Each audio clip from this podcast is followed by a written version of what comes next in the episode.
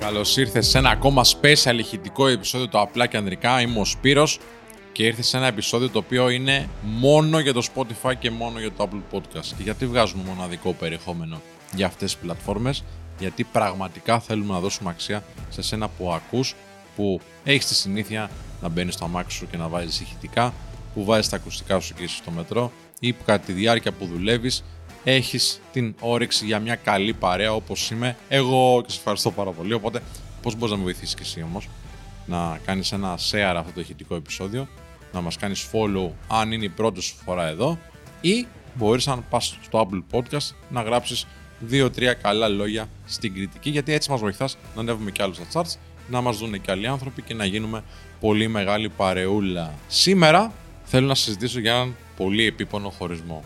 Αλλά όχι, δεν θα έχει να κάνει με το χωρισμό αυτό καθεαυτό, αλλά με έναν τρόπο σκέψης που μου έμαθα.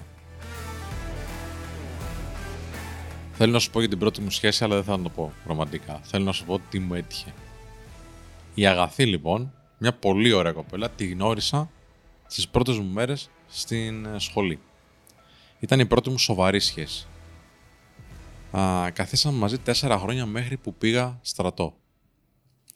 Η Γαθά είναι μια εκπληκτική κοπέλα, είναι ακόμα. Ζει έτσι το κορίτσι. Α, και όντως περάσαμε κάποιες πολύ πολύ ωραίες στιγμές μαζί. Α, μάθαμε ένας τον άλλον και μάθαμε και τον εαυτό μας μέσα από αυτή τη σχέση. Κάποια στιγμή έπρεπε να πάω να υπηρετήσω τη μαμά πατρίδα.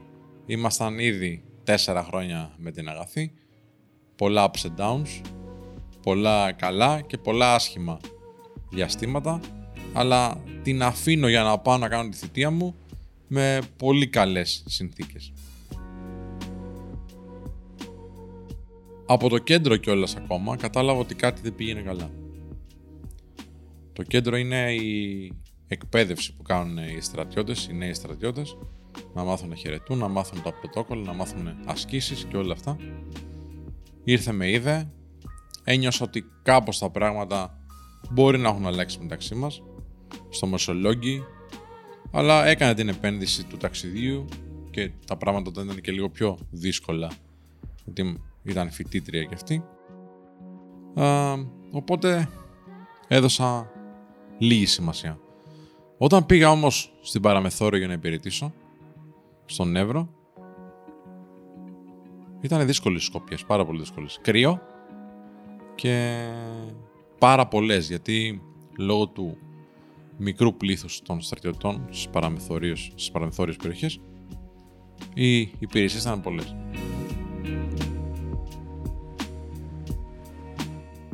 Έκανα το εξής λάθος και εγώ λοιπόν. Άρχισα να παίρνω τηλέφωνα για να περνάω την ώρα στη Σκοπιά ή τις υπηρεσίες, γιατί έκανα και υπηρεσίες γραφέα.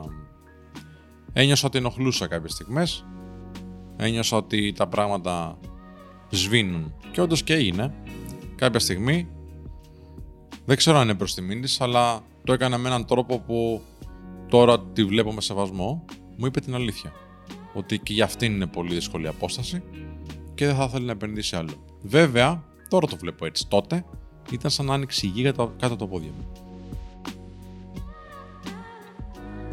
Ήταν σαν να ήμουν σε μια πολύ πολύ δύσκολη θέση, να ήμουν σε ένα κουβά με νερό και να έρχεται κάποιος και να με πατάει να πέσει και το κεφάλι μου μέσα για να μην μπορώ να παρανάσω. Όποιος έχει κάνει παραμεθόριο γνωρίζει ότι γενικότερα τα στρατόπεδα εκεί είναι πάρα πάρα πολύ δύσκολα. Και όταν δεν είσαι καλά και στα προσωπικά σου ή στη σχέση σου γενικότερα, η όλη φάση γίνεται αφόρητη. Και όντως, για ένα πολύ μεγάλο χρονικό διάστημα, τα πράγματα ήταν αφόρητα. Για να προστατέψω τον εαυτό μου, άρχισα να σκέφτομαι αρνητικά για αυτήν. Ότι δεν άξιζε τελικά, ότι είχε πάρα πολλά μειονεκτήματα, ότι ο τρόπος που μου φέρθηκε ήταν ό,τι χειρότερο μπορούσε να κάνει άνθρωπος. Και έπειθα σιγά σιγά τον εαυτό μου, όχι να την έχει ψηλά, να τη συμπαθεί και να την αγαπάω όπως την είχα πριν, αλλά αυτά τα συναισθήματα να αντικαθιστώνται από αρνητικά και μίσος. Και αυτό ήταν μία άμυνα που έβγαλα κατά τη διάρκεια της θητείας μου για να μπορέσω να διαχειριστώ αυτό το κακό εισαγωγικά που ήρθε όσο εγώ υπηρετούσα την πατρίδα. Πέρασαν τα χρόνια, κάποια στιγμή γίναμε φίλοι στο facebook. Πολύ πρόσφατα είδα ότι παντρεύτηκε. Και έτσι όπως βλέπω αυτή τη φωτογραφία του γάμου της, περίμενα να είμαι γεμάτος μίσος. Περίμενα να είμαι γεμάτος αρνητικά συναισθήματα, αφού είχα πει στον εαυτό μου ότι μου φέρθηκε τόσο άσχημα. Κι όμως τα πράγματα ήταν πολύ διαφορετικά. Μόλις τη φωτογραφία ένιωσα μια τεράστια αγαλίαση. Ένιωσα ότι χαίρομαι πάρα πολύ με τη χαρά της.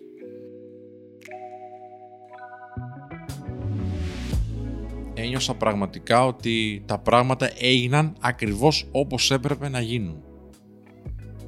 Και άρχισα να παρατηρώ αυτά τα συναισθήματα στον εαυτό μου, άρχισα να σκέφτομαι για ποιο λόγο δείχνεις να είσαι τόσο υπεράνω ρε παιδί μου, αφού σου φέρθηκε άσχημα αυτή άρχισα να κάνω ένα ιστορικό διάλογο με τον εαυτό μου και σκέφτηκα το εξής και αυτό θέλω να σου μείνει από αυτό το ηχητικό σήμερα.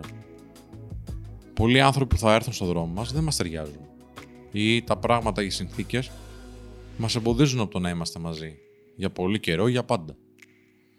Όμως, κάθε φορά που φεύγει ένας άνθρωπος ο οποίος δεν σου τέριαζε, που είχα τα συμβατότητα ή που επέλεξε έναν άλλο δρόμο που δεν τέριαζε με το δικό σου, αφήνει χώρο. Αφήνει χώρο για να έρθει ένας άλλος άνθρωπος, ο οποίος ενδεχομένως να είναι πιο ταιριαστός σε σένα. Να έχετε καλύτερη συμβατότητα, να περνάτε πιο όμορφα. Ένας άλλος άνθρωπος ο οποίος είναι πιο συμβατός με όλα αυτά που εσύ θες και αυτά που έχεις στο μυαλό σου και με τον τρόπο που εξελίσσει. Όσο εξελισσόμαστε, οι άνθρωποι που είναι δίπλα μας αλλάζουν. Έρχονται άλλοι. Και είναι πολύ πολύ καλό που επέλεξε η αγαθή εκείνη την περίοδο να λήξει τη σχέση μας γιατί μου κάνει ένα πολύ ωραίο δώρο.